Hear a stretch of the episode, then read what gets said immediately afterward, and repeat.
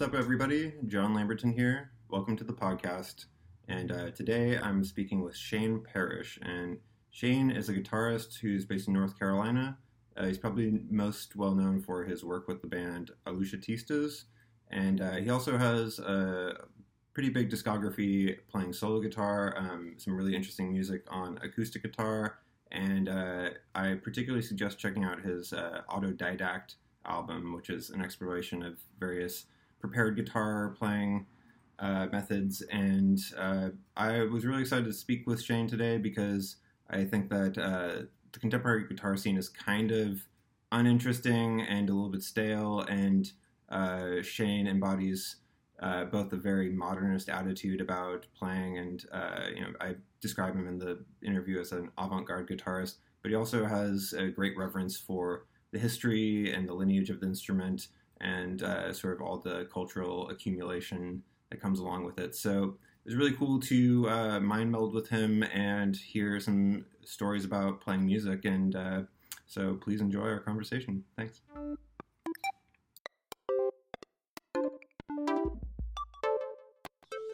All right, cool. So, uh, Shane, the basically like the traditional first question on this podcast uh, that I start with is just how does coffee fit into your life? Uh, do you drink it at all? Uh, how often do you drink it? If you do, uh, just how does coffee fit into your uh, sort of day to day life? Okay, okay. You put me right at ease with that question. I just want to, that's a good icebreaker. Uh, it fits. It it's it's it fits in.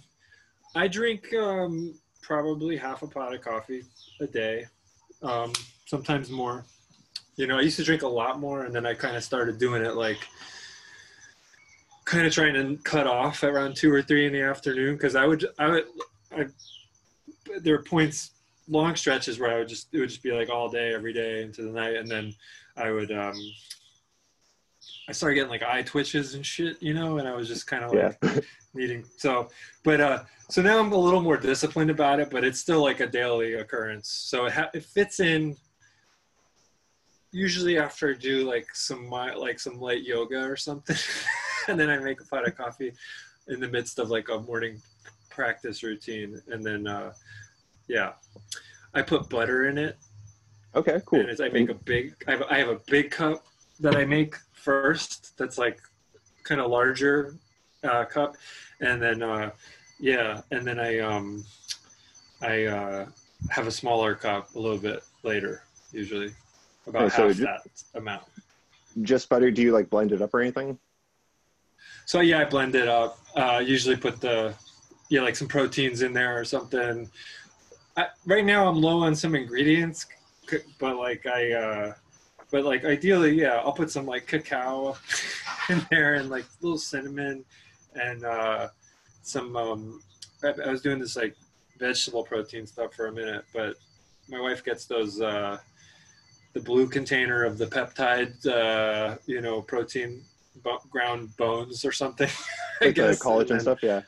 Collagen, yeah, yeah, and then I and I and that goes, yeah. So that's my my first cup is like quite the is rich, and then I don't do that for the second one though, because that would be like kind of I don't know too much. I just but the first one is like a cocktail of sorts, and then the second one's kind of just a watered or a coffee down version of that. I'll I try to like keep some of the sediment for the follow up coffee so that there's a little bit of that happening. But gotcha. So yeah, that's where it's at now. I mean, it's it's you know that's been steady for a while, but that's kind of where it's been for the last probably year or so. Nice. I uh, the past like few times I've asked this question, I've gotten some like uh, kind of bad answers, and this is uh, definitely one of the better ones. So, uh, oh, good. I, I, I, told myself that if you had a some sort of like bad answer, I was just gonna try to like stick on it and push it. But like this is a, a great answer. I'm glad you're a concoction guy. Oh, um, good. Yeah, yeah. So I also hear that uh, you, you have a sort of tradition of pancake making. Yeah, yeah. Pancakes are happen a couple times a week usually, or they'll happen and then there's enough left over for another day or two. Yeah, and so I'm into I'm into the pancake making. Um, you know what it is? Like I had, I think I have this childhood memory of, uh, like, like one of my good childhood memories is like going to a neighbor's house like one time and the mom making pancakes or something because I don't think I ever had pancakes as a kid. But anyway, I, I uh, and so I think I'm just like recreating this like awesome pancake morning I had once, and uh, but I just do it every you know all the time like twice a week. Then my daughter she gets into it. That involves like bananas usually and um, and um, I, I've started to. Uh, do it from scratch, which I'm proud of because I was kind of using a mix for a while. And I know it's not that big a deal because you could just look anything up on the internet. I don't know what, but it's, I was like, but now I, I'm doing a little buckwheat mix, all purpose flour. Uh, not vegan, but no dairy. I'm non dairy since we're talking about generally di- dietary Mhm. uh, issues right now because I discovered that uh, I think I just I figured out on my own that this like rash I was getting on my face mm-hmm. forever is that was actually being caused by dairy. So, but I do the butter and that's fine. So I don't know. It's just no milk Interesting. anyway. But yeah, so I use soy milk in the pancakes, and the and then the grass fed butter in the coffee, and I just don't do cheese or milk anymore, which is kind of sad. But there's a lot of good substitutes. Yeah. Yeah, I, I am a vegan myself, and uh, Okay. so I, I don't actually know about how dairy stuff works, but I, I like to be aware of, you know, stuff like the bulletproof coffee and all that, just because it's it's really Yeah. interesting. Yeah, uh, yeah. Cool, man. Well, um, yeah, let's dive into some music stuff. Um, so I'm curious, um, you know, to give you a sense of me, I'm I'm like a guitarist and improviser and composer, but um, I was thinking about how that's kind of like a common label, uh, like guitarist, improviser, composer, whatever, and I'm wondering if your priority of those things is more guitarist, improviser, composer, while mine is like composer, improviser, guitarist. Is that a fair assessment? Like, do you feel like guitar is more important than composing to you? Not like more important, but you know, I mean, Um, I no. Uh, is it all the same thing to you? No, um, I think I have the you know uh, I think of the guitar as like an obstacle course to creativity. That's like kind of cumbersome, uh, sort of barrier to expression, and and that can be like compositionally or or through improvisation. Um, I'm, and I think maybe why you're asking me this is uh, maybe it comes across and it would be true that like I do have a, an affinity for like the history of guitar and i'm Mhm. interested in like its applications like you know i like playing spanish baroque stuff and i like playing you know country blues like piedmont blues or mississippi john hurt tunes and classical stuff or at least studying and playing it as best as i can i enjoy that as like these guitaristic things you know but i'm also like highly interested in like the like how to deal with like music like the, the Mhm. universe of music on the instrument and and there and and in that sense the guitar becomes like a really difficult medium for expression because because there are these guitaristic things that create like uh, a barrier to like accessing an idea. Does that make sense?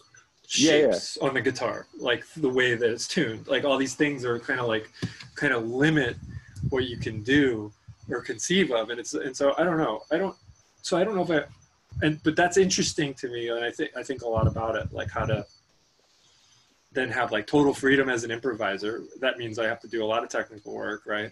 Mhm. unless i don't give a shit about that and i want to be like non-idiomatic and i don't um, but that's fine. Like i'm fine with that. Like i, I mean i'll go there but it's not like my the, like the main drive of, of what i'm interested in.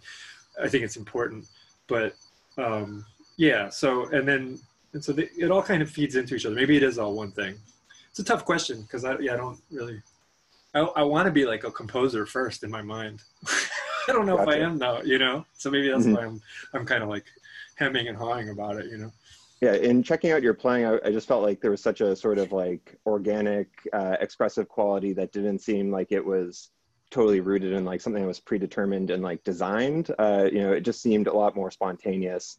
Um, but you know, of course, you know, everybody says im- improvisation is spontaneous composition and all this.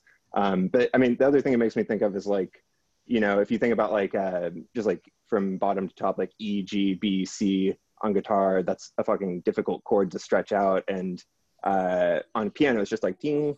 And right. So like there's So, yeah, yeah. people can't really appreciate the how the guitar has these yeah like you said obstacle courses.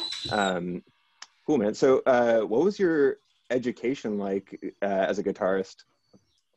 Um, I mean, I can. I'm I'm largely self-taught. I I started playing when I was you know 14 years old, and really just immediately started just kind of composing and experimenting. I mean, you know, writing songs with friends and stuff. You know, like and just moving, you know, learning some basic chords on my own and from other kids, and then kind of just moving fingers around and finding things that sounded cool in like a sort of you know exploratory way. Um, and um, and then I started trying to do some you know self teaching, like uh, getting some books and stuff. I don't I don't really feel like I don't know. I was I didn't have a whole lot of discipline early on though, so it was a lot of experimenting and like writing and just like poor technique or whatever. Which that's no judgment. I don't care about. Like I'm not a snob about it. It was fine. It was like it got it did what it needed to at the time. And, but I- but I you know but understanding now like optimum technique and like mechanics and things is kind of interesting to look back on how Mhm. that stuff kind of all happened.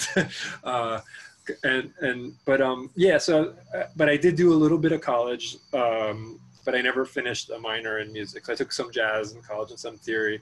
And um, and I took like maybe five or six guitar lessons from a, a, a guitarist that uh, teaches at Berklee named Freddie Bryant, who happens to like Okay. come through Asheville because he has his daughters live here, and he's um, and I, I bring him up even though he only gave me like half a dozen lessons because those were the most important guitar lessons that I got in terms of somebody of like a guru status, like Mhm. like that, like an like someone I just hadn't had that kind of relationship where someone could like look at my hands and observe these things that served me for the rest of my life and made me a better teacher and like all the just like you know just like kind of deep knowledge. And, and that was really helpful and sent, sent me on my way not just physically technically but also conceptually just like uh, so but yeah basically self-taught though like taking gigs and not being able to hang on them and then like having a woodshed like crazy to play the gig you know taking like my first classical gig. I've never done a classical gig. I've only been playing classical for like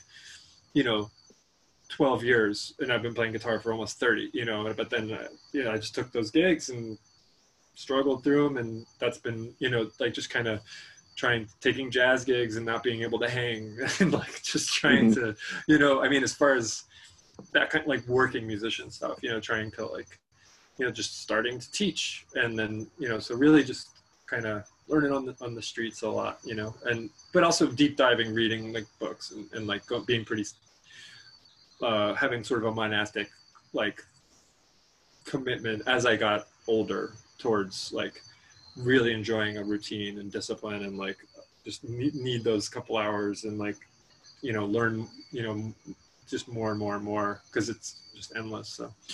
But yeah that's my i think summarizes it. Yeah.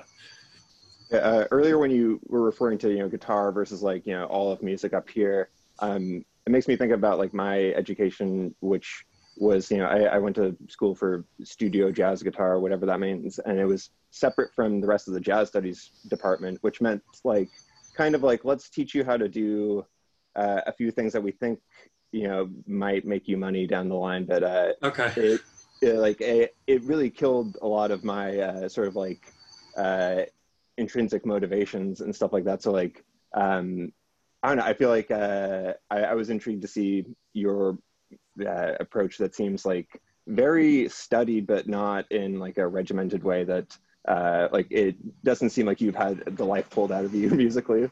Yeah, I yeah, I hear that. I I I- can relate to that. You know, like in that or understand that because my wife went to like got her MFA. You know, like everybody who goes through an art department has that experience of like I don't want to do art anymore. You know, when it's Mhm. over and and uh, so yeah, I think I I definitely avoided those pitfalls. Like I'm still like it's like a joy to do a transcription. You know, I'm like it's like I don't know. And so like I feel like I do this shit that people are doing in college now that are so much younger than me and I but it's just like because i enjoy doing that work and and and, and teaching it you know and I did a gig in Miami um, like five or six years ago or maybe more but and uh I was doing like a solo acoustic thing. It was like my first show down there, which is funny because I like grew up in South Florida and like I never played on there just because it's all the way down there. You know, it's just hard to get to. My my whole family came and it was, but but the front row was like it was like four like guitar professors and i didn't know that like during my set which was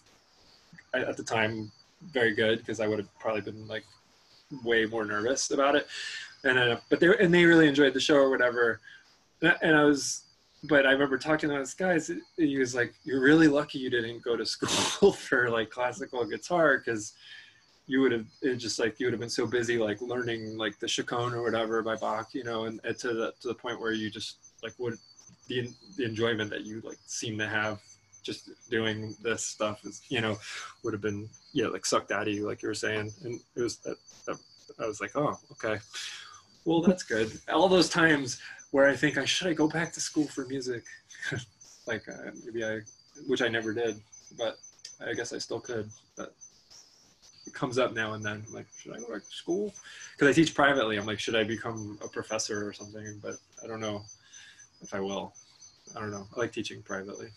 Yeah, that sounds like uh, it would be more interesting. Uh, so, in terms of like being somebody that does guitar that's like pretty avant-garde, although like you do have like this uh, obvious respect for the history of guitar. Um, I'm curious what that looks like, sort of on a practical level, like uh, from guitarist to guitarist, like on a career level. Uh, like you know, you teach lessons, you make records. Um, uh, what else goes into like being an avant-garde guitarist as a career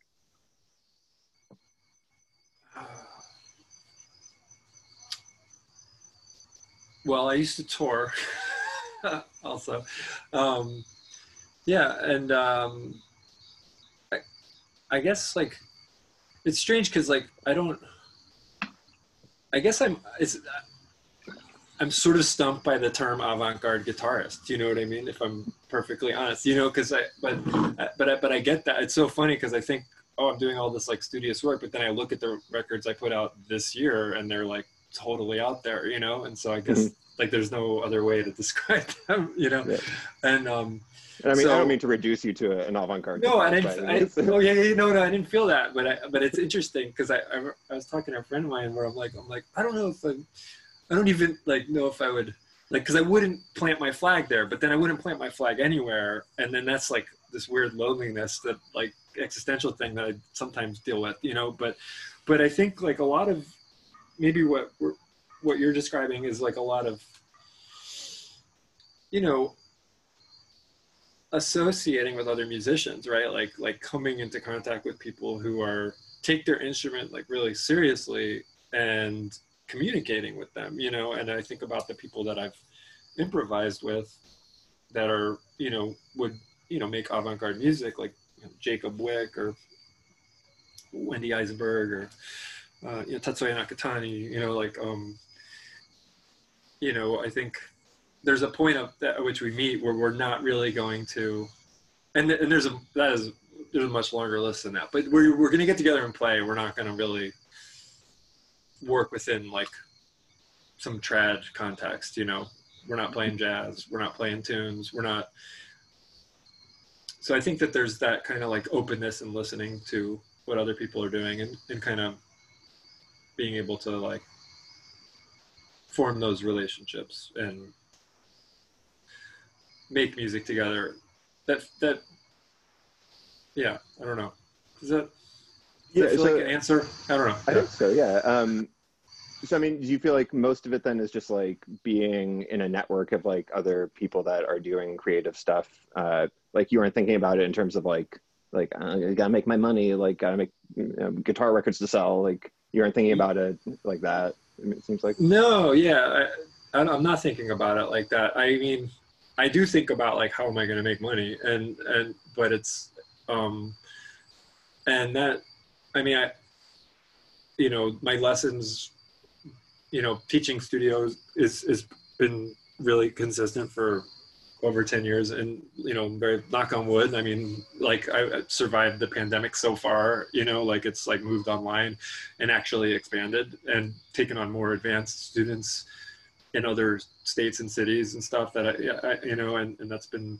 really fortunate. Um and then you know yeah i used to do a lot of restaurant gigs and stuff around town and, and i would do tour dates but i don't you know like record sales are like are very helpful but they're definitely like a smaller stream for me than mm-hmm. than than like work you know like right you know at this moment. I mean that'd be nice if that the balance could change someday. I wouldn't complain.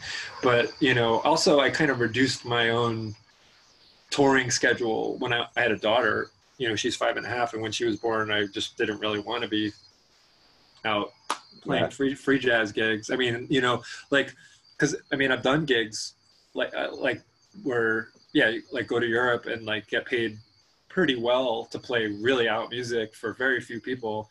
And i'd much rather be at home being a father than than doing that you know? Like i mean as as fun as that as that was it was incredible. And i'm sure I'll, I, would, I would do it again but i just can't that I, I really cut back on that stuff. I was like traveling like three months three and a half months out of the year and then I just reduced it to like two weeks three weeks spread out across the year when she when she came around because um so but i have a lot of pans in the fire you know like i'm, I'm constantly like i have a lot of slow burn projects that are like take that are years long like uh, effort to come into fruition not only because the, they're difficult or the effort of them but because they require time and space to ferment like where i'm not working on them is what i'm coming to realize like that and then when i come back to them i'm like ah yes now this feels like it makes sense. And so so i'm kind of i don't know.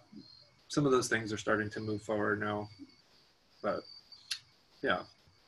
I'm really driven by the music, like though, um, primarily, uh, and always have been. Like I remember being like a teenager and like we were like trying out a keyboardist for our band or whatever, and uh, and I was like, look, we're not just trying to get girls and blah, blah, blah, you know. And, and this guy looked at me like, that's what I'm trying to do, man. I was like, I was like, we're serious about this music. I didn't know what the hell I was talking, you know, like musically, like it's funny to think about because I couldn't really play, but I was just trying to like, you know, be like, be this militant, like the music is first and foremost.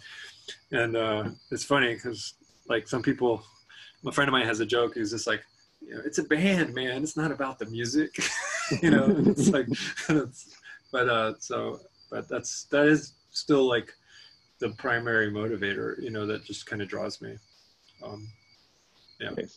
Uh, to sort of give you a sense of uh, why I asked this type of question, and also to link it back to coffee. Um, you know, after music school, I basically like just went into the copy industry and I was like, I'm not going to try to make money doing music because I'll like regret it. And uh, then I, you know, now sort of regret not going hard into music. But then I see some other musicians whose names I won't name who just seem to have this like underlying resentment that's so palpable uh, when they talk about like music careers and it's kind of it's sad because they're like incredible musicians who just like they will like you know get snippy at fans because like of spotify or this or that. And it's like well like you have to sort of adapt to this new age of uh, mm-hmm. the music industry. And i don't really know how to do that but I, like you seem to have like found your niche as somebody that's like doing something that's you know not uh not aimed at the mainstream at all. So um, I guess that's where I'm coming from. Yeah. Okay. Well, that's that's interesting. You know, it's a really fraught business, and uh, a friend of mine, my friend Alec, put that word to it, and I was like, yes, that that that encapsulates a lot of the energy, and I I really try to avoid that kind of energy at all costs. And I could I could you know I've had whatever like disappointments or you know things that didn't like you know went or just didn't really take off or didn't you know it's like or like a lot of like there's a lot of like kind of false friendships that arise and like and just like like get you know there's a lot of like um insider dealing and just like the way money you know works to promote music and all this and you could really get caught up in just being like why am i not getting more attention? Why or why am i being like you know, I heard someone said recently about like I heard the word attention economy for the first time like a week ago, like mm-hmm. twice mm-hmm. in 24 hour period, and I was like so like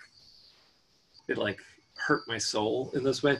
And but it makes sense. I don't know. I'm not like i'm to be totally naive. Like obviously like i'm participating in that in some way. And like and i think also like but it was like that just bums me the fuck out man. You know like honestly like because here i want to be i'm i just want to like be nerding out about music like i like that's why i'm mm. here and i think that like that and then that enthusiasm is has been met with just like not you know sometimes it's you know it's met with enthusiasm, but sometimes a lot of times it's met with like this weird insecurity and kind of just like like just caginess, you know, like if you're just like I'm still stoked about music. I don't like I don't the, the business of it is bullshit and Yeah. and, and it's just like I'm sound like uh Fiona Apple at the MTV Music Awards. Man, this is all bullshit, man. Just go turn off your TV, man.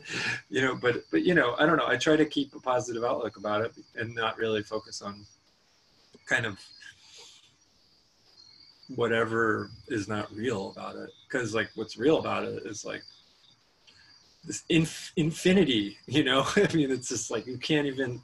It's beyond some marketplace. You know, like or or any kind any kind of social uh, psychodrama, you know, like so, or you know, and and I'm not really, and so I try to like avoid that if I can, and and hopefully even role model like uh, you know just like an alternative, you know, by Mhm. you know not to be paternalistic or anything, but you know just kind of like let's just be stoked about this stuff, you know, because well, life is short, you know. I'm sorry that it's like there's a you know I wish I could be the village musician who is not getting paid anything to do the things that I do, you know, and that would, I Mhm. would, you know, that'd be nice, but we screwed this Well- whole world up. anyway, go ahead. Uh, the I mean uh, the people that I'm you know sort of talking about with this palpable resentment. Uh, you know, on the other hand, like I, I feel like I clearly noticed your positive vibes like just from seeing you on Twitter. So uh, you know that's part of why I reached out to you. But, Oh, uh, thanks. so uh, I'm I'm not usually like a total guitar-y like shop talk guy, but I wanted to do like a sort of segment of like guitar hero hot takes, and uh, just I was thinking I could throw some guitarists at you. Um, I you don't have to like say I don't like that guy or anything. You can just pass if Oh, you God. feel like it. Um, but Uh, if you okay. uh, but you know, if you are like, no, more like this guy, like I was just thinking we should talk some guitarists. Um, so the first one I wanted to mention is Ben Monder. Does he mean anything to you? Are you familiar with his music? Yeah, I mean, he's phenomenal. Um, and uh, I'm underexposed. Didn't you inter- did you interview him? Mhm, Yeah. Yeah, I saw that. That- like, you sent me a clip of that. Yeah, I mean, he's fantastic and, and a super nice guy. Um, I'm. I feel like I'm like underexposed to his like, like overall like body of work. I saw him perform with a singer. Um, Theo Bleckmann? Yes, and in Asheville, and and and that was really great. And that was the only time I've seen him perform. And then I spoke with him after the show, and we kind of like talked a little bit. And and and but I mean, but I was really taken by his playing, and and I I could tell that we like I shared some interests with him. I could see like some. Mm-hmm. I, I'm assuming I I could see some like like Villalobos stuff in there, you know, and maybe some, like just like I you know in some of the voicings and, and technique he's using. But yeah, he's just great super nice guy. I should listen to more of his music. Isn't he also on that David Bowie record? Yeah, yeah, on the Star? yeah, which is fantastic. Yeah, I mean that's, you know, really, I mean, just stands out too, right? So yeah, super. That's my hot So, take. yeah. he's like I, I've often referred to him as my favorite guitarist, or I'll just like sort of like be hyperbolic and call him the best guitarist. Um, but like you know, the legend goes that basically when I was in music school and I was like not uh, enjoying myself, I got an email from him, and like the single email was more uh, like it gave me a lot more to work with than my entire time in school, and so Oh, I'm great. still I'm still working on that stuff. Who who would you say is like your Ben Monder if he's like my guitar idol? Who's your main dude? Mm. Uh, bullshit question and impossible to answer, but uh, Okay. Man, uh, you know, no wrong answers. Yeah, there's no wrong answers. I um, let me think. Okay, I'm just gonna say Marc Ribot, and and I think like, because it's not a real easy to answer that question. Um, Mhm. But I'm gonna say him because I really, you know, was taken by his playing when I was whatever, however old I was in like the late '90s when I started checking his stuff out, and this kind of like punk kind of aesthetic of it, or just this attitude in the playing, and then, you know, and I loved all the stuff with Zorn and and uh, Prestigious Cubanos, and you know, and and I. Uh, and then I did went to his workshop of his, and I don't know. He kind of just like I was like really into him at a certain point in like the late '90s, early 2000s, you know, and then kind of just branched off. I mean, uh, there's a lot of a lot of fish in the sea, so listen to other music, you know.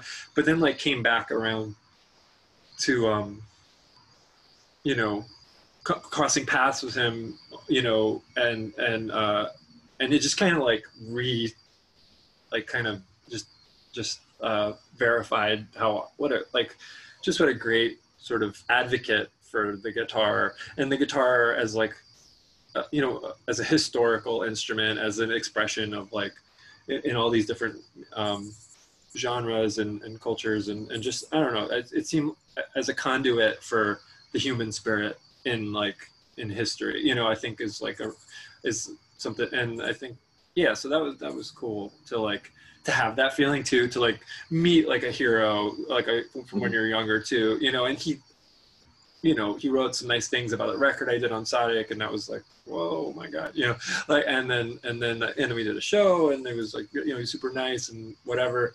And i don't know him that well but the, you know but just crossing paths like professionally super weird.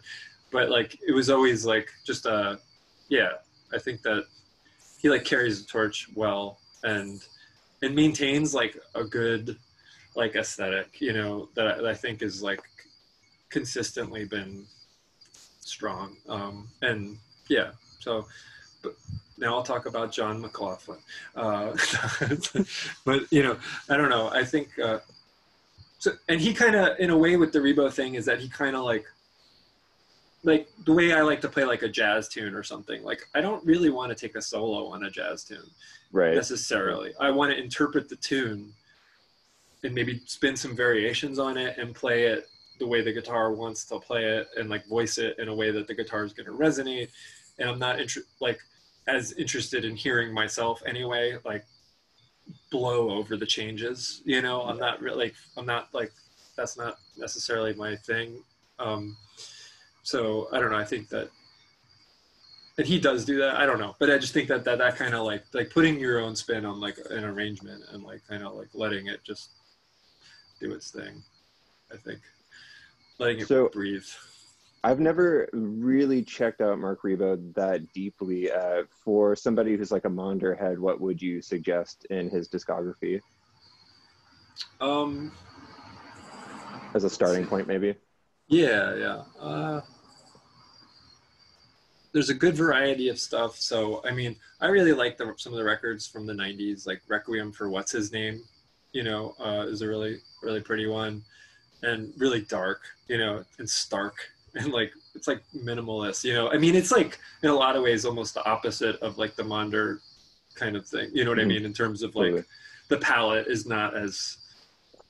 Oh, I, I shouldn't even say anything. I don't know. Like I don't, like nothing is a passing of judgment, but it's not as like a Right. necessarily sophisticated like harmonic jazz palette. You know what I mean? Mhm. He's like a punk, you know, and I think he owns that. And I think not that's not to say that he's not also a virtuoso and like brings like a sophisticated palette to the table, but we're not talking about like necessarily like you know lots of substitution changes happening and stuff like that. You know what I mean? Mhm. That you know, uh, um, but uh, yeah, I like that record a lot. I also really like the record "The Circle Maker" that John Zorn put out. Uh, it's like, um, and there's like one of the discs is called Zevulun, and it's like a six, sec, it's a uh, sextet, and I love like his solos on it are like so lyrical. I don't even know like, I have to I haven't listened to it in a while, but like in retrospect, like did are they comp- like composed? They're just so lyrical that they sound composed, and they very well maybe, but like maybe, Zorn composed them, but I, I just remember thinking, wow, these are just they just have such a melodicism to it, uh, and just like you can just hum them, you know. And, and I thought that was really, that's a really great one. So, yeah, I think those are those are good records. Cool. I'll throw a few more of these people at you. I mean, you mentioned uh, John McLaughlin uh, real quick. Uh, are you a McLaughlin guy?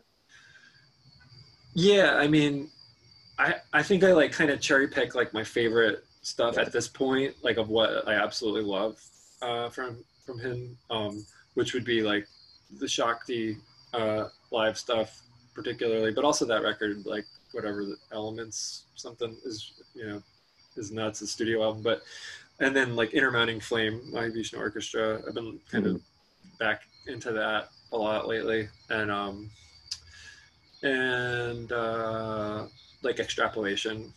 Is, dude, like, that's like really great record. So I was happy to find that when I was pretty young and like be like, what in the world?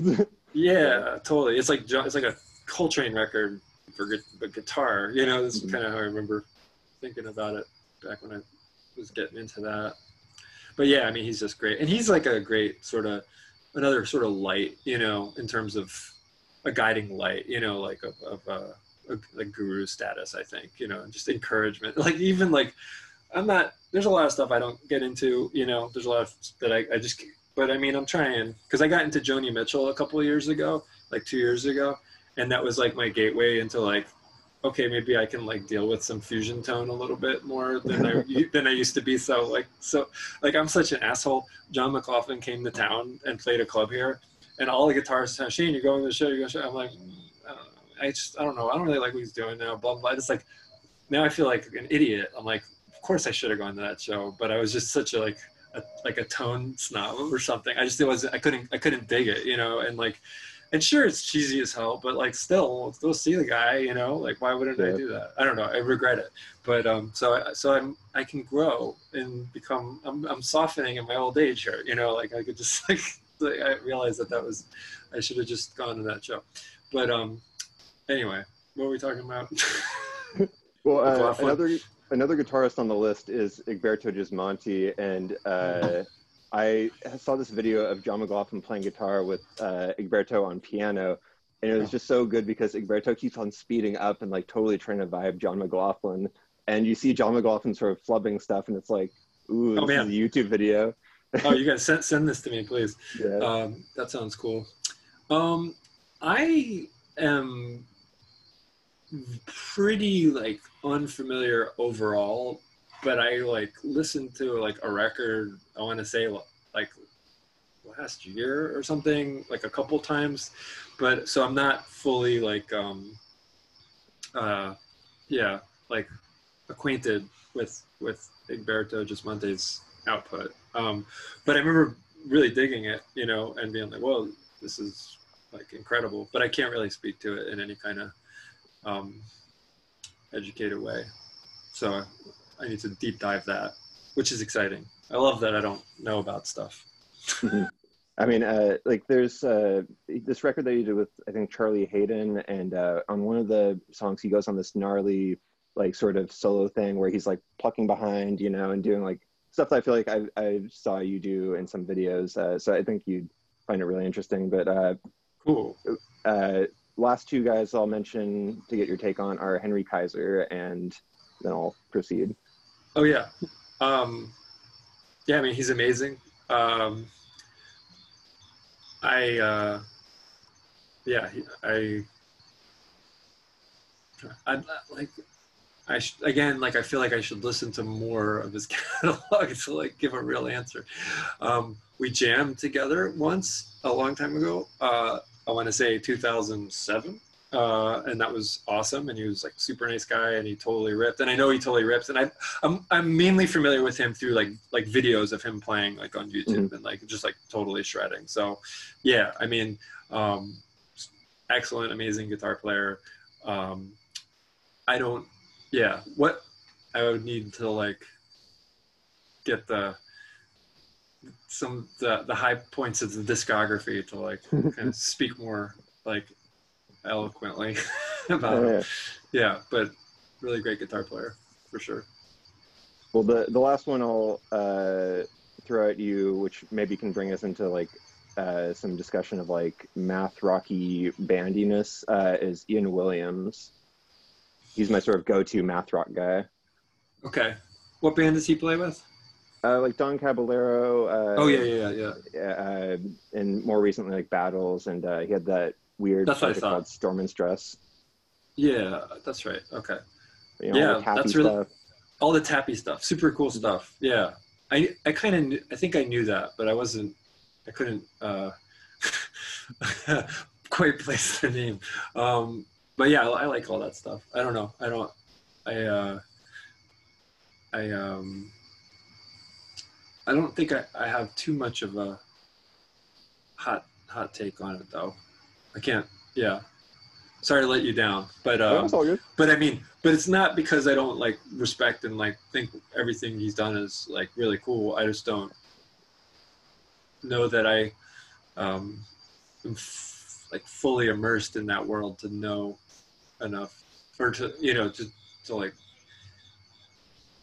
to speak to it in a way that would make sense. I don't know, but yeah, he rips, and um and I and I think that those are some strong records, you know, and I think that Mhm.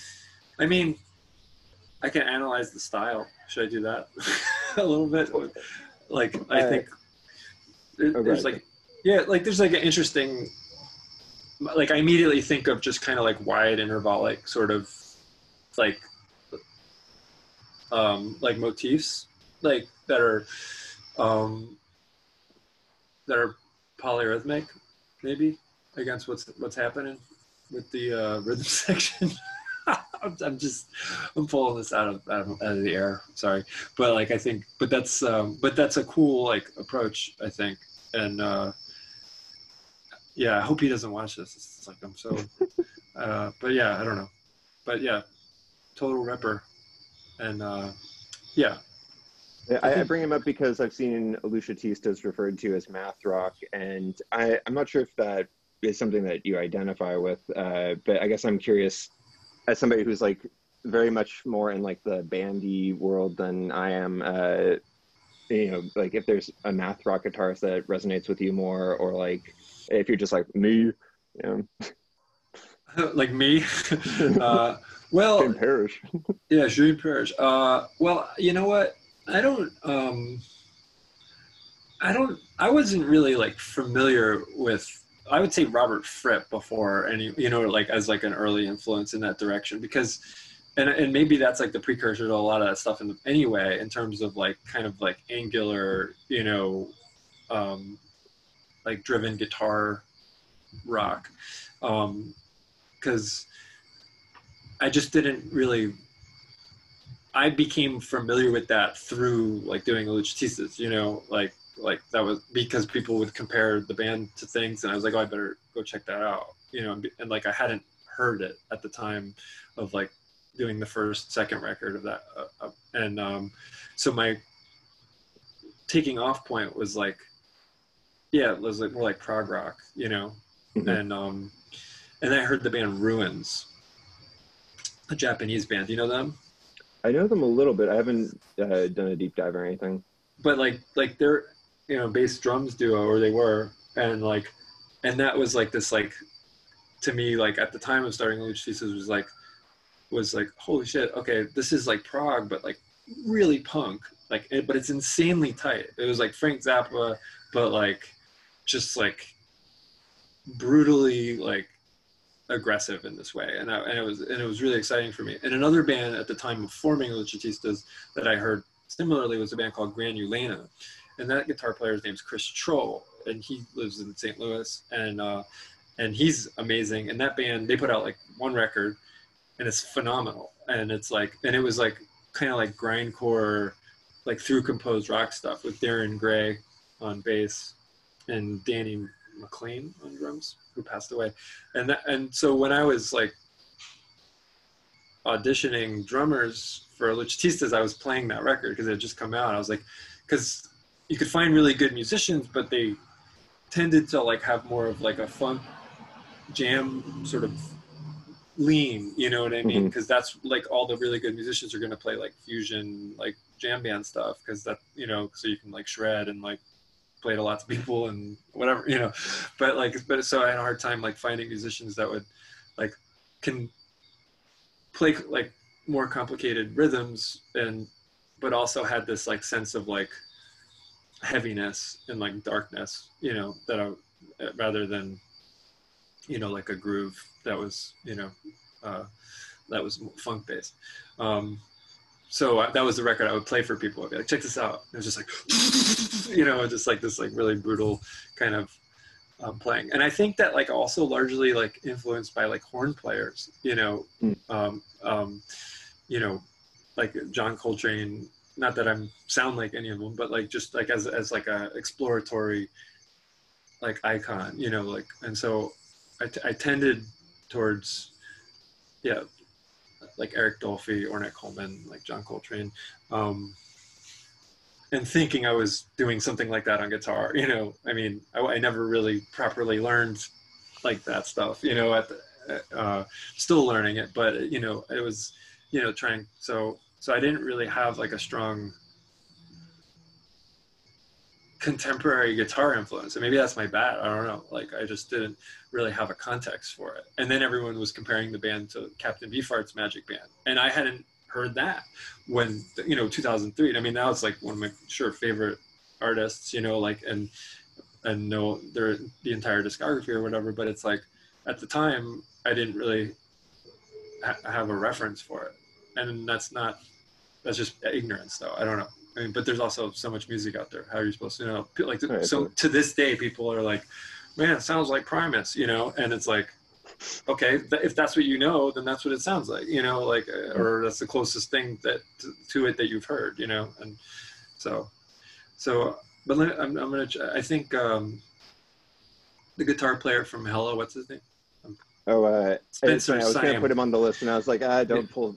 You know, No, but he's out but he's Yeah. no, but he's great. I mean, like he's great. I think that that was also uh, going on around the time of like forming the band. You know, like uh, where it was like there was like this like kind of resurgence or something of like this prog what I th- what I thought was like prog based music. You know, Mhm. and um and you know so that was like um I'm talking like early 2000s, right? Early 20 aughts. Um, I think, but I don't know that I necessarily like, you know, I was already like, like Frank Zappa was my big hero at that point. You know, like I was kind of, I don't know. I think, I, but and I didn't really. That to me, that was like a reference for making like complicated rock music. You know, was like this Mhm. like composition based rock and roll music. And I never subscribed to like the math rock title. However, I'm fine with it now. Again, that's Mhm. just me getting me getting older and not giving a shit. Like I, you know, it's fine because the people are really enthusiastic about music. That's great. I'm enthusiastic about it too, and and so I'm fine. Like I'll, uh, you know, with that with that term, um, it makes sense. Uh, but I, you know, it's like it's like I think about like like Charles Mingus refusing jazz as a term. Why has it got to be called jazz? You know, it's Mhm. just music, man.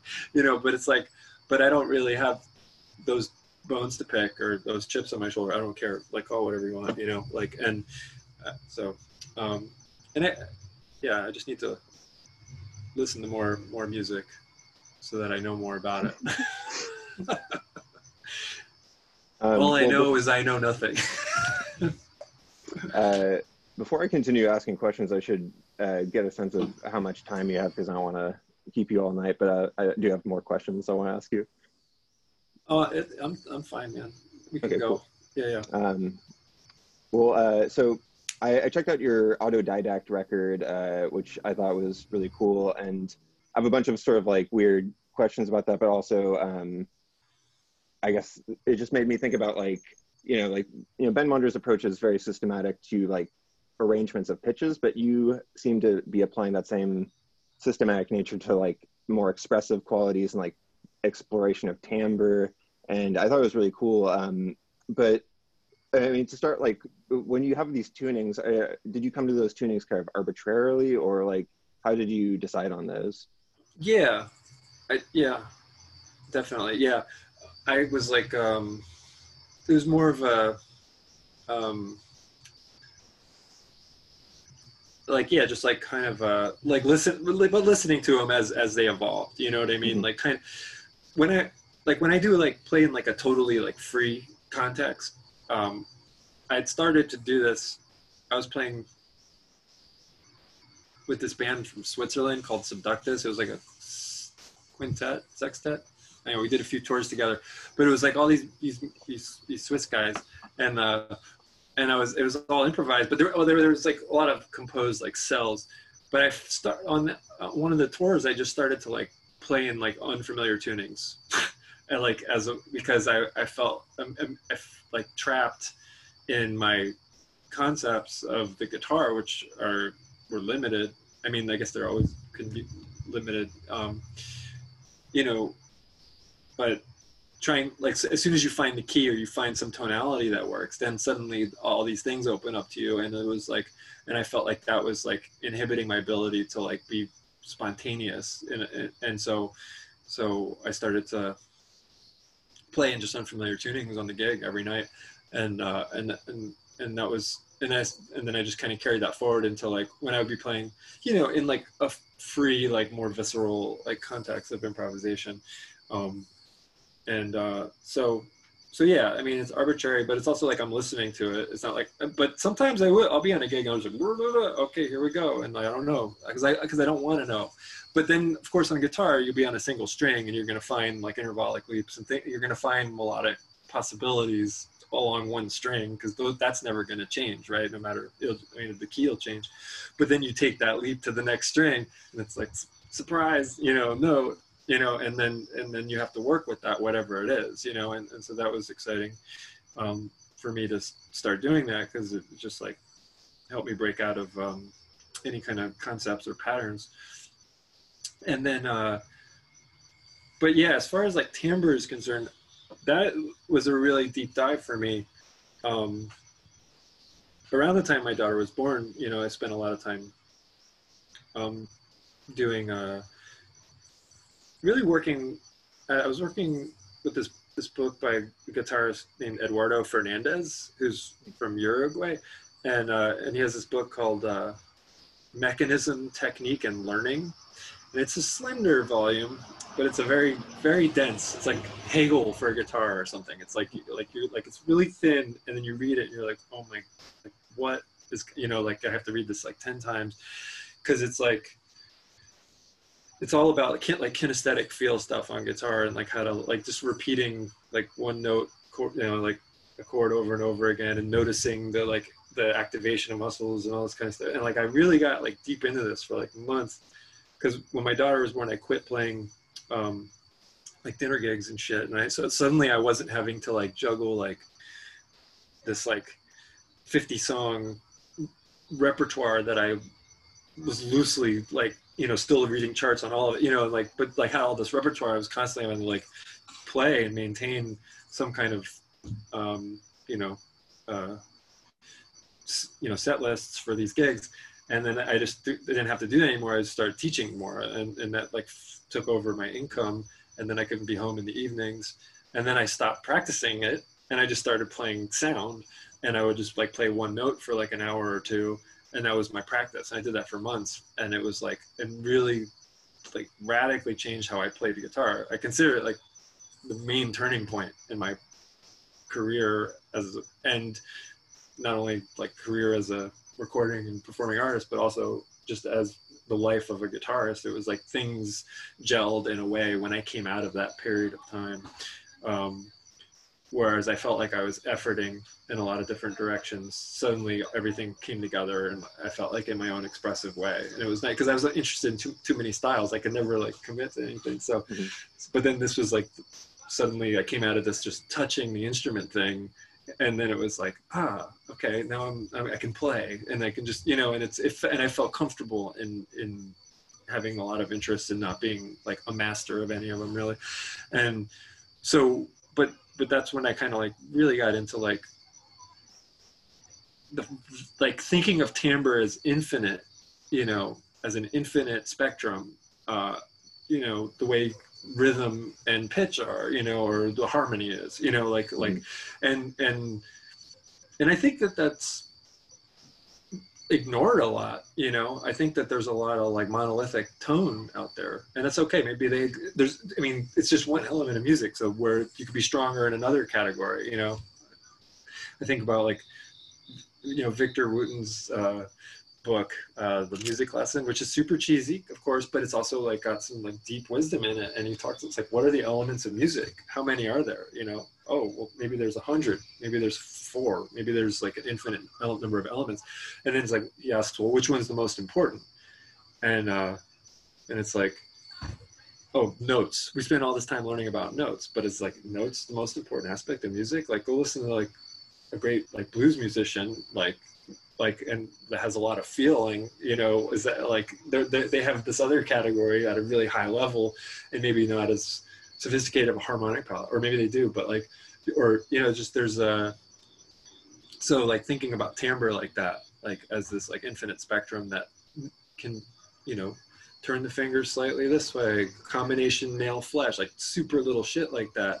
And i think that like i could see like a jazz snob thinking that that was like not as important as like some you know i don't know like you know playing extensions on some substitutions or something you know like you know but it's like but it but it is it's deep and it's like and you get into the subtlety of that and people respond to it in a subconscious way i think like you don't realize it like the notes might be the same but like you get like subtle fluctuations of timbre throughout and then you have like an active and alive organism, music as an organism. You know, like the timbre should be constantly fluctuating subtly. Mm-hmm. And then, and so I don't know. Anyway, it's a long answer, but but you kind of like you mentioning timbre like that made me think of it. So that that recording was kind of just like a, a deconstruction of the guitar, though, from standard tuning to like further and further applied items and further and further away from that standard tuning and it was done in one take and it was just that, like that was the concept and then like yeah autodidact i'm like self-learning that instrument as it evolves you know and and, and trying to like be musical with it um, mm-hmm. um, this makes me think of a few different things um, one is i guess like you know I, am totally the substitution guy by the way uh, but like hearing your playing uh, makes me really interested in this timbral element but uh, like it seems like you know rhythm and pitch have like a certain regularity but timbre has this like uh, you know sort of harder to pin down uh, i guess like frequency content to it. Like it's not going to be oscillating like a sine wave or anything like that. It's so much richer and more complicated and you can't really sum it up like that. Um, so it's just an observation. But i'm also curious um, like i think i saw you tweet something about that uh, like you know playing one note or one chord over and over again. And um, I feel like you said it in terms of meditation. Uh, do you have a meditation practice, or do you uh, say meditation sort of more like loosely in the sense of like practicing guitar in a meditative way, or uh, is there like a contemplative practice? Yeah, I, yeah, I have a I have a meditation practice. Um, and I've kind of like fallen in and out of it over the years, which I guess as one does. In, but I've been pretty good about it lately. Um, I've been into this app lately called uh, Waking Up. It's really good, and this guy it's like guided. So I've been doing that every day for like 20 minutes in the morning. Um, and I've read a lot about you know Buddhism and like um, D.T. Suzuki and like Charlotte Beck and um, John Cage, uh, which is, but uh, I think so. Yeah, I mean that's that.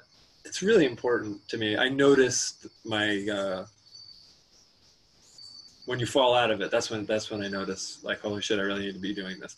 Because mm-hmm. then when I get back into it, I'm like, oh, that that thing was missing. Like I really need to be present and like centered. And so yeah it is it is part of my routine. Um, and i try to do it every single day. Um, yeah and uh, i just it's just like a huge difference. And then yeah and then the other part of that is yeah like trying to like do that incorporate that into the instrument i've been playing like piano more which i never really did but the last like year or two i have and like so i've been trying to do just like some basic piano warm-ups but i have been recently doing um, like warm ups at like 20 BPM, mm-hmm. and like and like you know and like really getting into a groove of that slow tempo. You know, like is like I think really centering if you can be, be patient enough and focused enough to do it, and like work, and then maybe like play through a piece like that, or you know you know work through some exercises or you know do some some some you know arpeggios or something. But i think like that's um yeah part of it. And uh i'm i'm i'm on a constant quest for like like well-being i think you know like honestly because i do that. I took some classes recently on alexander technique which were extremely helpful and um, you know which is just more embodiment and like expansion and like letting go of tension and finding you know like that was really helpful for me in terms of like realizing that there's no uh, you talk we talk about like optimum technique but then like that's not one thing you know and i know that anyway like i mean i've like over the years it's like yeah put, put your thumb here. Oh but what if i'm playing jimi hendrix? I gotta put my thumb here you know? And right. it's like I, I i don't know. Are we doing video? Is this only audio? Can you see me? Video, yeah. is it okay? Because like you know like if i'm hooking my thumb then it's like you know but that's like a big no-no. But it's like well good luck. You're not going to play any like you know elizabeth cotten tunes like that you know? Like and but i mean you know or certain voicings like in a jazz tune. So i i think um so that's been but like anyway that's coming out of alexander technique thing it's like just like different ways of sitting, standing, and moving while practicing. You know, and, and meditation is like a huge component of, of the routine, as and just trying to stay like, yeah, like healthy. I don't know. I don't. I think it's. I'm more, like, uh, able to. I think I make better music, and I'm more excited about it when I'm feeling good. yeah. Uh, so I mean, you know, people t- teach their own, but uh, you know, um, I think you realize that at a certain point. I mean, I was definitely touring and you know drinking every night and all you know whatever you know like for a long time, but it's it, that becomes like unsustainable and like counterproductive. You know, when you're on the uh, on the path of of music, I think mm-hmm. Of, universal music. You know, like not like bandy stuff or whatever. You know, like like I'm trying to trying to trying to get somewhere, which I'll never get there. But like I don't think I'll get I'll get there better if I'm if I'm focused and centered. So. Mm-hmm. Yeah, I guess probably like the high point of my guitar playing was when I was doing 20 beats per minute uh, scale type stuff, and like it's crazy how like you know I can play fast, but like uh, you know like if you don't have like the mental focus to maintain it, it doesn't matter. It's going to sound like shit. And uh, I, I, definitely have benefited from that as well. Um, yeah, uh, that's cool, man. Uh, I'm glad. It's crazy because you, you, can like in between the notes. It's like then there's this thing. It's like I can. I mean, you kind of have to learn to kind of like just chill out there, you know, which is like in classical guitar, you know, it's like being in like a state of like you know dynamic relaxation, right? Which um I guess is like coin, a term that Aldous Huxley coined, but it's like this like but it's like this uh, in his book like on perception or something I think, but it's, what it's called. But um, or is it on seeing? But uh, but anyway, it was like you, yeah, you're. I mean, you're in a constant state of release. Like if you could, so in that in that whatever three seconds between each beat, right? Like it's there's like what are you doing in that you know like am i like anticipating the next note or did i like completely let go and then like and then here but also set myself up for it you know that like in terms of like executing i'm ready for the next one but now i'm also like just totally chilled out and like i'm relaxed and now i can and there it is you know and then if i can like shorten that gap into like yeah like micro relaxations right? Like the fast playing where it's like okay but i'm still like releasing tension.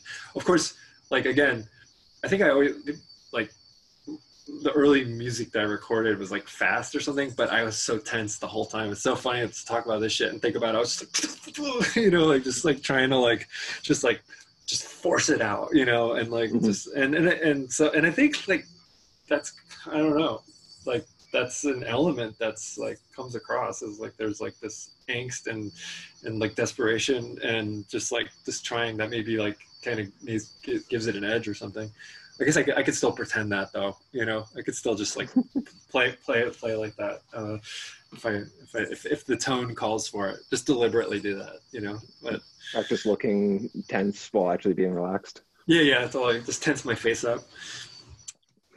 Uh, so, uh, I mean, like this idea of like practicing really slowly and sort of like training your internal clock uh, seems very different from like you know this world of like electronics and like I'm the type of person that likes to make music with synthesizers and like on grids and stuff.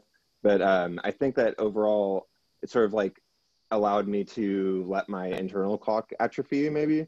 And uh, so like in listening to your music, it seems like you're interested in like extended techniques and effects and uh, exploring these possibilities, but you don't seem like a very grid and electronics guy. Like you're more effects than electronics. Do you think that's fair?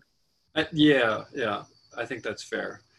I'd love to. I'd love to, you know, step it up over here a little bit. I'm, I'm pretty like yeah primitive in a lot of ways like that. You know, um, um, that's true though. Yeah, more like manipulating sounds on the effects and stuff, and like, and um, but I'm interested in in in other things. But I kind of like it's hard to balance. There's only so many hours in the day, right? So if I'm like deep diving, like like how much what the flesh nail combination on the string is gonna like make Yeah. it sound like that, like and then also being a parent and like teaching, you know, hours and hours a week, uh, it makes it hard to kind of like dive into that.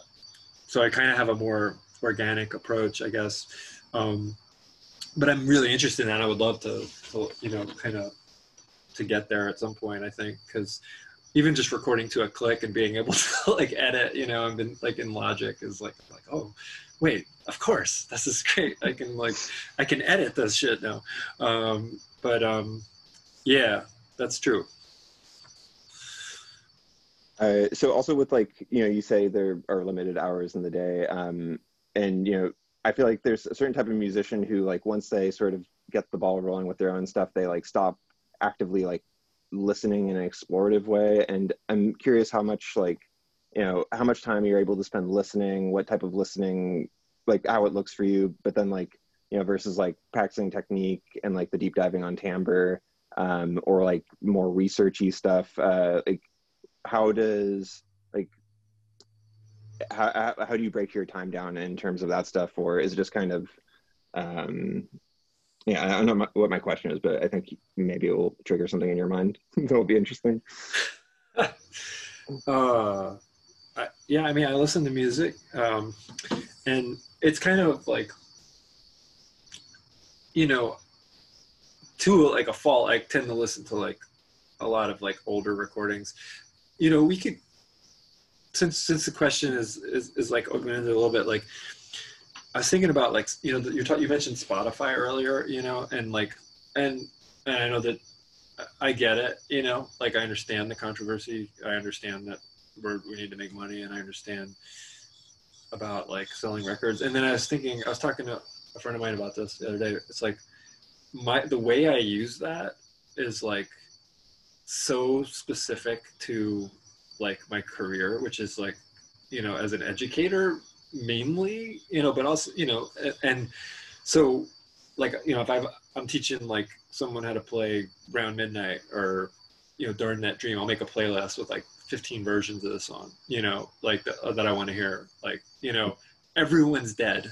That's like on there. I understand I'm still giving money to this like company, but I'm trying, but it's like, but it's like almost, it's like academic, you know, and then Yeah. there's like, as in research and like, and it's, and, and, and I don't find myself really like spending a whole lot of time listening to like my colleagues uh, and not buying their record on there. You know what I mean? Like, and and and so, so I don't know. It's uh, and or a lot of times too, if I'm listening to something that like I already own in other formats, and I don't know. So I, but I, but I understand still supporting the company by being a subscriber.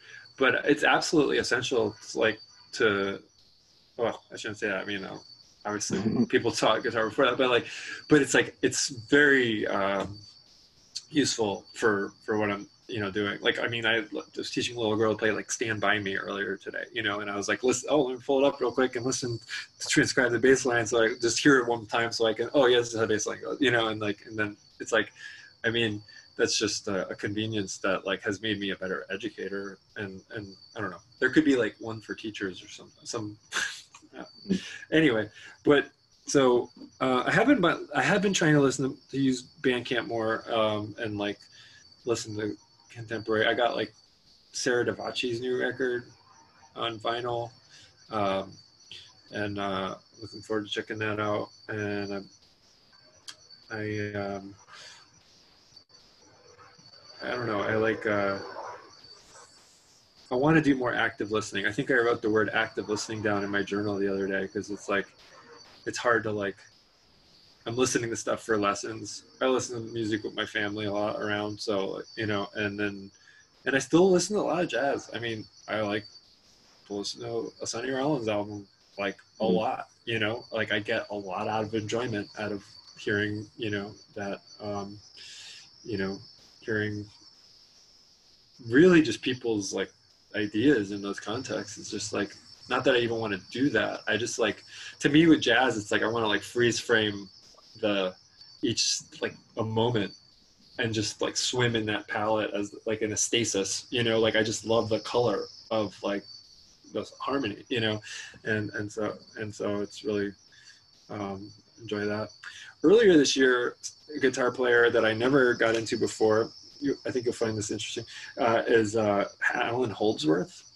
Oh, dude, yeah, uh, he was on the list, and I was like, uh, I'll save time and yank oh, him, but, but Allan's my dude. So, like, and it's one of those things, like, right, like where I was like, like I, I was like the tone thing probably like made like a barrier for me to access it, mm-hmm. and then, and I just started listening to it, and I was like, whoa you know, I just was like, just like blown away, like blown back, mainly by the solos. You know, like like yeah. I mean the compositions or whatever they're fine, but like but like when he's like improvising, I just felt like I was on a roller coaster, and I was and this was like right at the start of the pandemic, and I was like taking these like walks, and I was just like with my headphones on, and I and I just like and I never really like listened to him so much before, and I and I mm-hmm. really was taken uh like I love it. I, I love it what, what he does. And and then I start reading this like method uh, uh, uh, that like is on. I have, I have this Scribd account. Uh, you know, talking about like it's like it's like books and like documents and like mm sheet music. It's called S C R I B D. It's like an app, okay. and uh, and you pay like a t- subscription fee and you have access to like they have so much sheet music. So it's one main reason I use it. Um, but um, so they had like this book, and it was like breaking down Allan Holdsworth's style and like how like plays four notes per string, like next finger, next note. So you get these stretches, and you end up like breaking out of positions and all this stuff. So I started like like doing that, and it really helped mm-hmm. me a lot because then like seeing the whole instrument as like a continuum you know like so this is kind of where i'm headed i think with certain things it's like you know being with that because this is relatively recent but i've been like in, imbibing that and like you know and, and employing it like just like imposing that schematic as, as almost like a modal instrument like the guitar you know this like standard tuning but you know you're only going to hit these notes and then you like forming all these voicings. It's just a cool it's a pretty cool like breakdown of his like style and on there. And uh, i started to like incorporate that just into my own playing um and and it really broadened my horizons a lot. Because i you know like the mick goodrick like kind of mm-hmm. like single string stuff. So like that's cool. Like and I, I mean it's amazing. It's like, it's like incredible, like uh, monumental. But like but you know it's kind of like that. But like just kind of like I feel like it's just the way like the application seems a little more immediately like malleable in t- terms of like changing keys like it's almost like like i think of it as like putting in like a disc or something to the guitar you know but it's like you're, you're not it's but it's not like electronic you know but now now, it, now it's this program and i just only hit these notes and i can form voicings and not have to worry about what they actually are like in terms of their function you know and i don't know. So that that's been a recent active listening thing that i got into this year and then like and then even went a step further. I was like oh i'm gonna start studying this stuff and it's like oh shit this is like really helpful in so many ways. So that's cool mm-hmm. that he's your guy. Um, i'm glad that i joined that that party because because it's like but I think my wife thinks it's hilarious though. So I was like, she's like, "What are you listening to?" It's like the most super fusion shit. Like, like. Mm-hmm. Um, yeah, I mean, it's interesting. Like, I think there's a certain type of guitarist that's like an alternate picking chauvinist, uh, and I, uh, I think I, I used to be that guy, and then I became an economy picking uh, sort of nut, and uh, you know, but Allan can play this like the stuff like you know you were talking earlier about uh, being influenced by horn players, and like he's the type of guy that just like is like I don't want to play guitar, I want to play saxophone, and right, um, right, yeah. like there's no way that you can play it otherwise besides using that legato, but it's still ex- exceedingly difficult. And so um, it's funny when people just kind of write off legato. I don't know if you've seen that. No, I do. I know what you're talking about. Yeah, it's like, and I mean what's up with that? I don't know. Like, I mean, but I think like, I mean, yeah, it's weird. Well, like, like I, I get it. Like, there's just more attack or something. I mean, like McLaughlin is like su- like super picky, like right, mm-hmm. just like all all articulation, and like I think like um and also like you know blue like like bluegrass pickers and stuff you know i think about about about people coming out of that like school you know like but i probably tend more towards that i guess but but i'm not i'm not afraid of a slur man. I like a slur. I like a mm-hmm. slur and a sl- ascending slur and a descending slur and combine the ascending and the descending slur with a slide and why the hell not you know like and and it, and i think also about like yeah like other instruments like sitar or something like like like the way or, or trills in like classical music you know like uh, it's like uh, it makes a lot of sense to me. Yeah i'm not uh, I'm, I'm, I'm into it and that's notey stuff that's like different right that's not that's not necessarily the timbre deep dive at all right that's like scales harmonic mm-hmm. palette like ideas like kind of going like different directions harmonically and like and i'm i'm all about that too you know because like i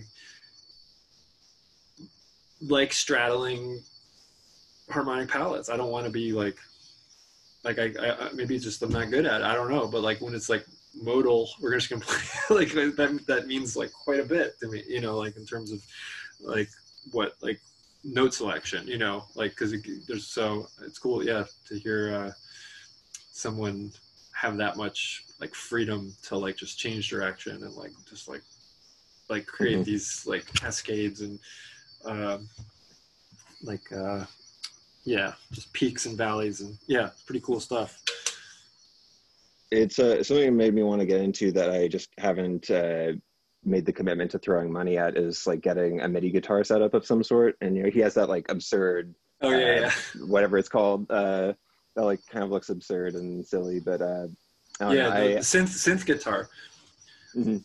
A friend of mine told me a funny story about that. Like he like sold that when he was like down on his luck or something.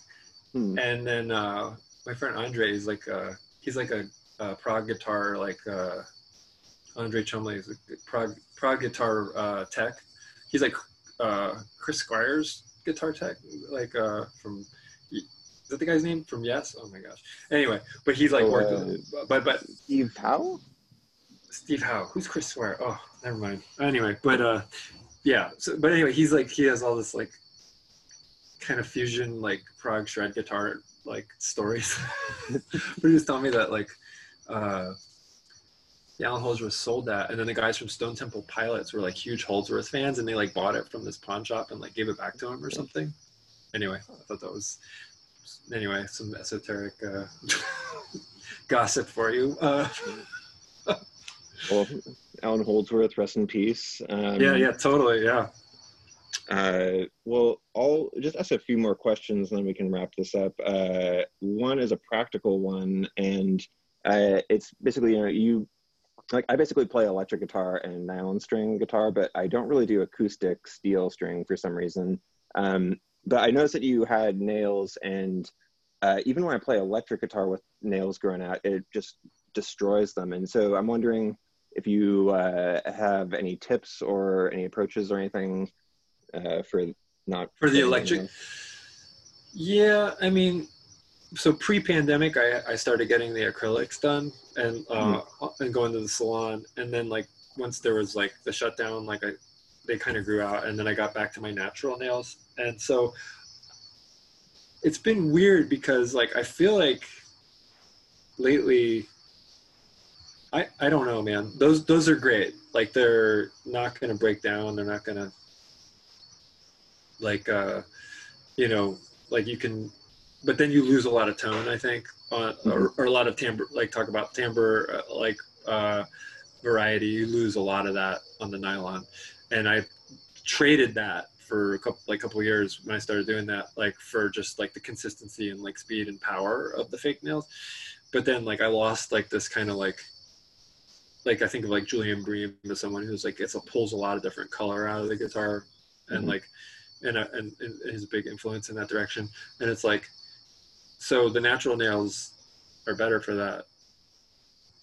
I'm trying, like, I don't know. I, have been, th- this is an endless conversation about nails. Uh, I've been thinking about it lately though, because I feel like I've been playing a lot of steel and I haven't been doing as much damage as I normally would have. And I just wonder if like my technique has improved in this way or something where I'm not being as like, as like uh, hard on them. I don't know, but they, yeah, I don't know. Like, cause like I, I, I lately I'm I've noticed that I'm like, okay, I'm on my natural nails. I'm playing a lot more steel, and it's they are grinding down for sure. Like more than if I wasn't. You know, like there's definitely some loss, but then it's like I don't know. So the fake nails are great. They're like I, I really liked having them. They were really powerful. Um, but I'm also really glad to be back. Like it took months for them to grow out. It was really awkward. They grew out like because I couldn't go to the salon, and then and then I had none for a while, and that was really sad. It was like clipped wings, you know. I just could like I had no tone. I couldn't play anything. It's like I was like this will pass, and then um, but I think yeah, I don't I don't know about that. It's it's tough because I'll play bass too, and and it just depends on like how hard you're playing. It's a uh, mystery, uh, man. The nails are a constant struggle, but like I've been doing pretty good lately, and I don't know why that is. I think I'm trying to figure it out. I'll let you know if I do. Word, thanks. Uh, with the acrylic ones, do you get any sort of like pushback from your wife on them just like looking absurd? Because I know that when I was doing classical more seriously, I, like uh, everybody just kind of was like, "What's your deal?" Oh yeah, um, no. The only pushback from her would be like because like they don't scratch like if you were scratching your back or whatever, the acrylics kind of just feel like don't feel like anything. There's no interesting they're just smooth. It's like some smooth thing, but like real nails have like a, have more of a, I guess, uh, a bite to them, so they're they're better for the the scratching. Um, yeah. Um, no, I always kind of liked. I liked when I would first get them done, and I'd go to like a cafe or something, and like the cashier would compliment my nails. You know, I was like, oh, thanks, yeah, guitarist, but thank you. Like, I love your nails. Um, cool. Uh, so I'm realizing I forgot a, a, question I had back about autodidact, and uh, that's basically you said in the video version of it that uh, you don't usually let yourself do this. Like you don't usually like you're usually pretty regulated about what you uh, allow yourself to release. And I was wondering if you could expand on that and like what are your criteria is. Yeah, I mean, I think I'm just selective um, about, particularly about like freely improvised stuff. You know, like um, mm-hmm. I, I'm not ready to just like release every free improv recording I make. You know, I mean, I can put out like a 365 albums a year. You know, like I mean, it's not like like I don't feel like that is that that's all really worth hearing. You know, like or that I that what I have to say is that important. Um, so I mean, I just I kind of um, so that was like a a situation where I was like, you know, kind of forcing myself into that context. Like, okay, well, here's a concept that I'm working within, and and I'm gonna do it like this in one take, and this is and so, you know, warts and all, and um, you know, I I work really well with others. I feel like, and when I have people to bounce off of, I think that's when um, that's you know my some that well, that tends to be more successful for me. I feel like as an improviser, uh, as a free improviser, um, and so yeah, like the records I did with Tatsuya Nakatani, for example, I feel really great about. I think that there's like action reaction. There's inspiration there, and I feel like they can carry it, and they can, you know, there's it, uh, we can kind of trade back and forth, and so so yeah, I just have a hard time just like I'm gonna freely improvise something, and this is worth listening to, and here's a recording of it. So, and this was also the reason too that I when I like I turned into like doing folk music, like it gave me like a it gave a shape to like my free improv tendencies, I think, to where I actually did like what I was doing because there was there were these like melodic touch points and like a har- harmonic outline, you know, simple chord progression, but like still like there were these places to come back to, and I I'm just a sucker for form, you know, and uh, and and like and melody still you know. I know it's like it ain't about the notes anymore but i think it is still and also other things you know. But I, so i think that um yeah. So so that was kind of just a moment of like okay this is going to be like totally open and it is what it is I think uh, I tend to be uh, not selective enough, and uh, so I'm trying to like extract some sort of piece of wisdom from you here that I can uh, apply. But uh, I'm also wondering, uh, do you ever feel like your music ages well? Like, does something like do you ever like come back to an old recording that you haven't released and you're like, oh, this is like better than anything I'm doing now? Mm, oh, like unreleased stuff. Because released stuff, yeah. But no, uh, no um, kind of joking, but like, um, let's see. Uh, it's weird. Like a lot of times, man. I'll, yeah, I mean, I have done that. Like, I feel like I, I like I put out this tape called "The Child Asleep in the Rain," which was like stuff that accumulated on my hard drive, sort of over like four years without really me keeping track. And I was like, oh, this is like a, an album. Okay, you know. But there was other stuff that didn't make it on there, you know, like, but it was kind of like, I just kind of forgot about these things or they just accumulated. And so, yeah, but then I also do come back and I'm just kind of like, oh, no. That's usually probably what I do when I, when I listen back. I hear like, uh, that's why, I mean, maybe that's like part of the thing. Like, I, like, I, I, I don't know, I just try to be somewhat selective about the what I'm going to let go into the wild. You know, Mhm. um, I hear I hear people use that term a lot lately, in the wild, about stuff in the world. but uh, I uh, yeah, so sometimes I do. Yeah, I mean. Probably a lot of like lo-fi recordings too that couldn't be released. I'm like, damn. Like I listened to the session I did, cellist Isabel Castellvi, that we did like in February of this year, and I, I listened to it in like July, and I hadn't heard it, maybe you know, and and I was like, felt like, wow, this was just like dynamite, you know, what a cool night. But um, but yeah, a lot of stuff.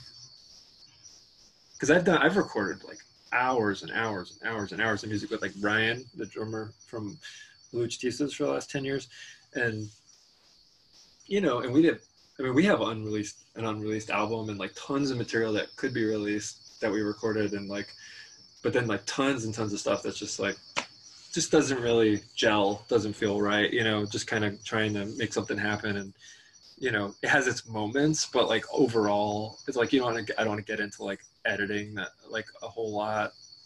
Maybe I should though. I don't know. Yeah. So sometimes um, I do that. Well, um, the last question I'll ask you is kind of a, a silly uh, pseudo question uh, from one cool guy guitarist to another. Um, should I get a seven string? yeah. Do you own a uh, seven string? I don't own one, no. But I mean, if you want one, you should get one. but I mean, like, are we talking I, like a low a low B? Is that what we're talking about? Or what are we talking Something about? like that. I'm looking at these like Strandberg guitars, like the headstockless ones. Uh, I mean, I saw um, uh, what's his face, like Elliott Sharp and Henry Kaiser and this other dude sort of using them, and they look really interesting. But um, I just like I feel like I intellectually want one, but like the cool guy guitarist to me is just like, nah, six string forever. Like, don't be that guy. Uh, right, right. Uh, okay, well, uh, I'm gonna try and relate to that. Uh, so I I'm like secretly wanting you to say no, but uh, yeah, yeah, yeah, yeah. I mean, okay, no, don't do it. Well, like I, I got this like uh, relic Telecaster recently that I, I'm, I'm into, and uh, and it sounds good and it looks real cool and like whatever. But but it's like I've also recently like with the Allan Holdsworth turn in my in my thinking, I've become kind of interested in having like a really balanced like two octave guitar neck you know which i mm-hmm. don't have you know like just for pure shred purposes.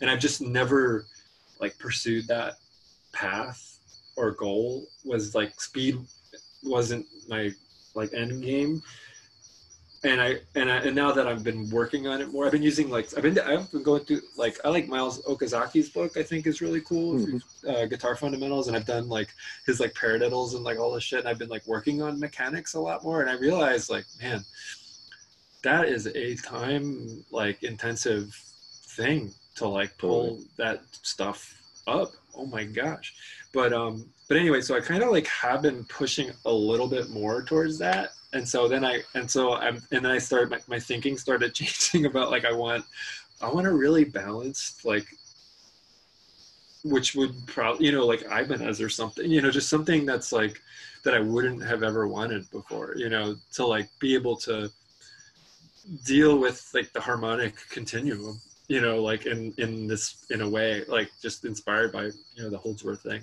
I think probably.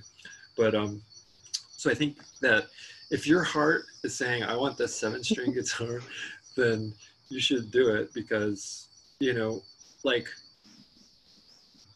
it's it's uh okay. Like I put this on Facebook like several months ago or something. I was like, should I get more into finger tapping? You know, and I got like a, a whole like array of because I'm not much of a finger tapper. You know, I don't like to Mhm. finger style picking. Yeah, but but I started like writing a couple things and figure I can do it. You know, I just need to practice. I can I can I know how to practice. And then and like people were like, hell yeah, man, any tool in your toolbox? No, that would be great. You'd be so good at it. Or, oh yeah, I would love to hear what you do. And then people were like, I will never talk to you again if you do that. You know, like the, I got so so it's hard to like kind of take someone else's uh you know opinion about what you should do like that. I kind of I'm, I'm more and more just giving less and less of a shit about anything like like anything cool. but yeah. So Yeah, it- there you go. That's my non-answer. Seems like tapping is kind of like big these days in like uh, the contemporary guitar scene that I like. I really can't get behind for some reason. Like uh, just like uh, I'm not. I I shouldn't name names, but there's like a certain type of young guitarist that has all the gear, and for Mhm. some reason is really into finger tapping. I'm like, I like this when Don Caballero did it. I liked it when Eddie Van Halen did it, but I, I won't stand for it beyond that. Yeah, yeah, it's interesting. I yeah, I get exposed to things sometimes from students where I'm like, hmm, this is what the kids are into. Okay, well, and uh, like some tech, some like techie stuff, and I was like, okay. I mean, I have this like weird like perspective. Do you teach as well? No, I, I'd like to get back into it though. I'm just uh, you know slowly trying to get out of the coffee game back into the music game. So um, you know, students uh, hit me up if you want lessons Okay, and don't yeah. want to hit up Shane Parish. yeah I, uh but one thing that teaching has done is like kind of soften my like my edge about like just like panning things or whatever that where i like i, I would just be like that sucks you know like because i deal with like i mean i'll i'll teach anyone whatever they want to learn if they have some direction because it's all you know it's all it's all one brother. It's all coming from it's all this but you know with, without being ironic it is actually all the same kind of continuum. It's all the same thing you know uh, and and so any interest in music is positive and good. And like i, I so I, i've kind of come to this place too where i like if i see someone doing something i'm like that like maybe would get some eye rolls or you know I tend to be like, well, I'd be proud of my student if they were doing that. you Yeah. know, or uh, like I, or you know, or if my student was into it, I'd be like happy that they're into anything, you know. So that's you know, so it's kind of made me like way more uh, just generous and like kind of open to you know, not totally condemning things like I might have when I was younger. I might still keep certain opinions to myself about like the Grateful Dead or Phish or you know like uh, you know I don't want to like alienate my like whole demographic of like you know my uh, uh, audience or whatever too by like just why can't I enjoy this music that so many people love? I don't know what is wrong with me. I want to like it, I just can't get into it. So that's my thing. Then I so is what I say is that if I can't something I don't like, I just I can't access it. That's my diplomatic way of saying like I'm, I, I have yet to be I've yet to be able to access it. You know, I think. But uh, anyway, maybe I've Do you see yourself ever accessing a, a seven string guitar? I if there was one here, I'd play it for sure. Um, are we talking a low B? Is that what's happening? Yeah, it would be a low B. Uh, yeah, yeah. I mean, what, I mean, what other option would there That'd be dope. I mean, a low B. Why not, man? Like, I'm like tuning down the C, you know. So it's like, you know, I want to. I was teaching that bass line today to um, my friend's daughter from uh, Stand By Me, you know. And it's like it goes down to that low D, and I was like, we're gonna go to string four because she's kind of a beginner, so I didn't want to be like, we're gonna go into drop D. I'm gonna show you this thing all over again so we can hit this note, you know. And it was like, you know, but if you can get down to a B, yeah, you can. I mean, are you gonna play like Korn or something on it? I mean, no, that's the thing. Like, uh, I mean, so I got the idea, I think, from like Henry Kaiser did this duo with this uh, dude. I forget his name. It starts with an A. Um, Alvaro, yeah, Alvaro- yeah. I think he's Yeah. amazing. Yeah, they're playing some really interesting stuff, and like I was just like, yeah, like uh, why, like why would you not take the extra note? But uh, I just imagine like going to some sort of more trad gig and like them being like, oh, who's this? Don't like, bring it to that. don't bring it to that gig. don't bring it to that gig. Yeah, that that would be the this. Yeah, just don't bring it to that gig. Yeah, that, that, you gotta like save it for your uh, yeah for the shred gig. yeah, I'd be doing That's more funny. like ethereal, weird, mathy stuff probably. Yeah, that'd be cool. Uh, do it, man. I, I mean, I, someone, yeah, I think that would be cool. I think, uh, man, what is Alvaro's last name? Domene, Dominic, Dominic. I, anyway, he's super nice and really great player. Um, I'm excited to hear your seven string guitar stuff when you do it. I'll let you know when I get one. Yeah. Cool, man. Okay. Well, um, yeah, thanks for talking to me. This has been really enjoyable, and um, I, I'm always really appreciative of your positivity and creativity that you put out there. So, um, Thank you. Thanks so much. I really appreciate it. Yeah, I had fun. Thanks for for for the chat yeah, my pleasure. and uh, see you around. Thank you. Yeah. See you, my friend.